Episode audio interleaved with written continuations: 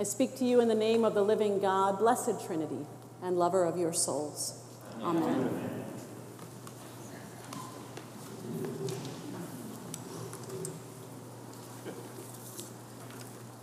Our God is a consuming fire. Hebrews tells us this today. But fire can feel sinister, can't it? It destroys people's homes, animals' homes, and pollutes the air with harmful emissions that harm our health. At an early age, we're told not to touch fire, to get out of fire's way, stop, drop, and roll because it consumes.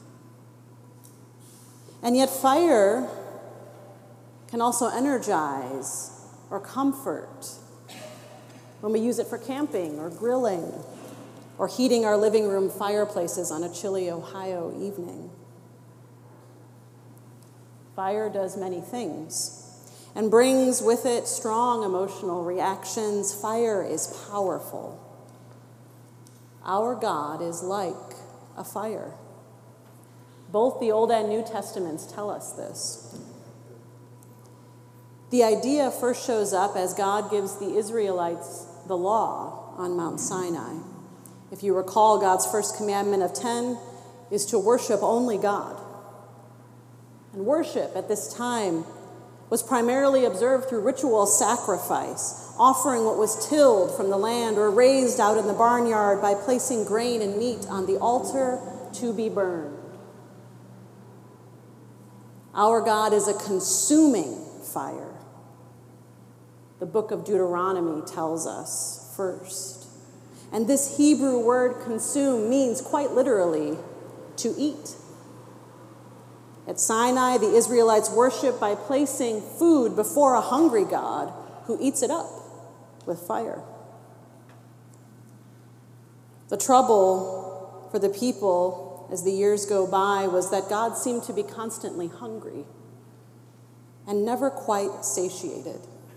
God's fire burned like a wildfire that the Israelites were always trying to contain Maybe God has felt a bit like that for you before. A God for whom you felt not enough. A wild flame you feared to approach, lest you be consumed. One woman described a wildfire this way I saw it and I pulled over and watched the prairie burn. And when the sun came up, the earth, everything was black, scorched. And it felt like exactly how I felt. It felt like the end of the world. But then I learned sometimes you have to scorch everything to start over.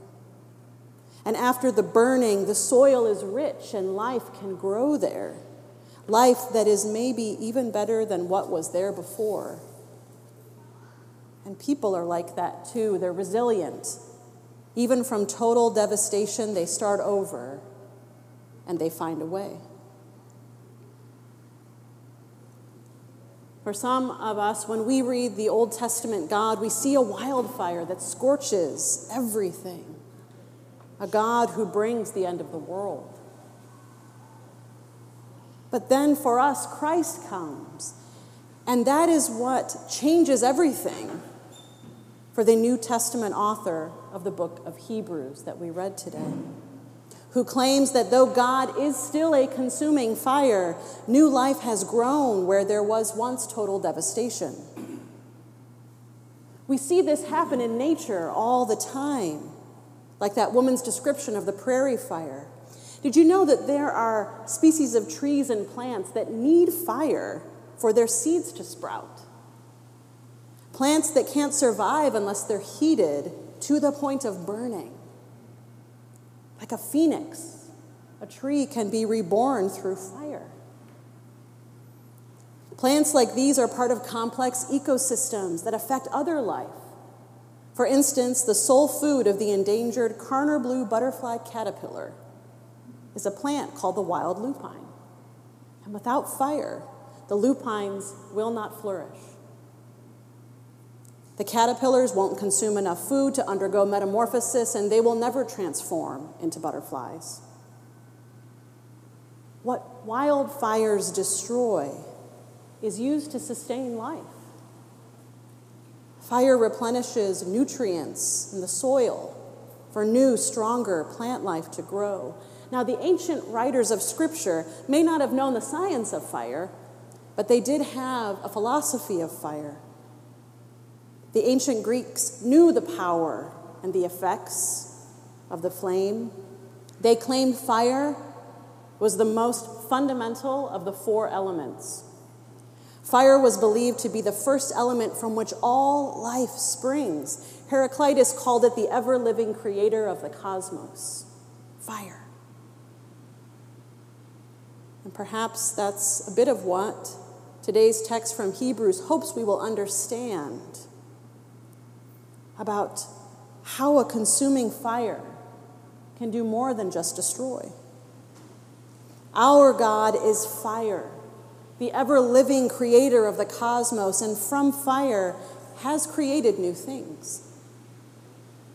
To help its readers understand this, the author of the book of Hebrews brings us back to Sinai, the mountain ablaze with God's unapproachable presence. Anyone who touches the mountain will die.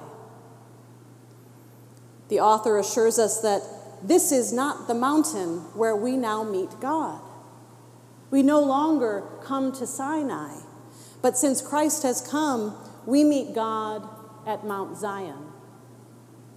Now, Zion is both a literal and a figurative place in Scripture.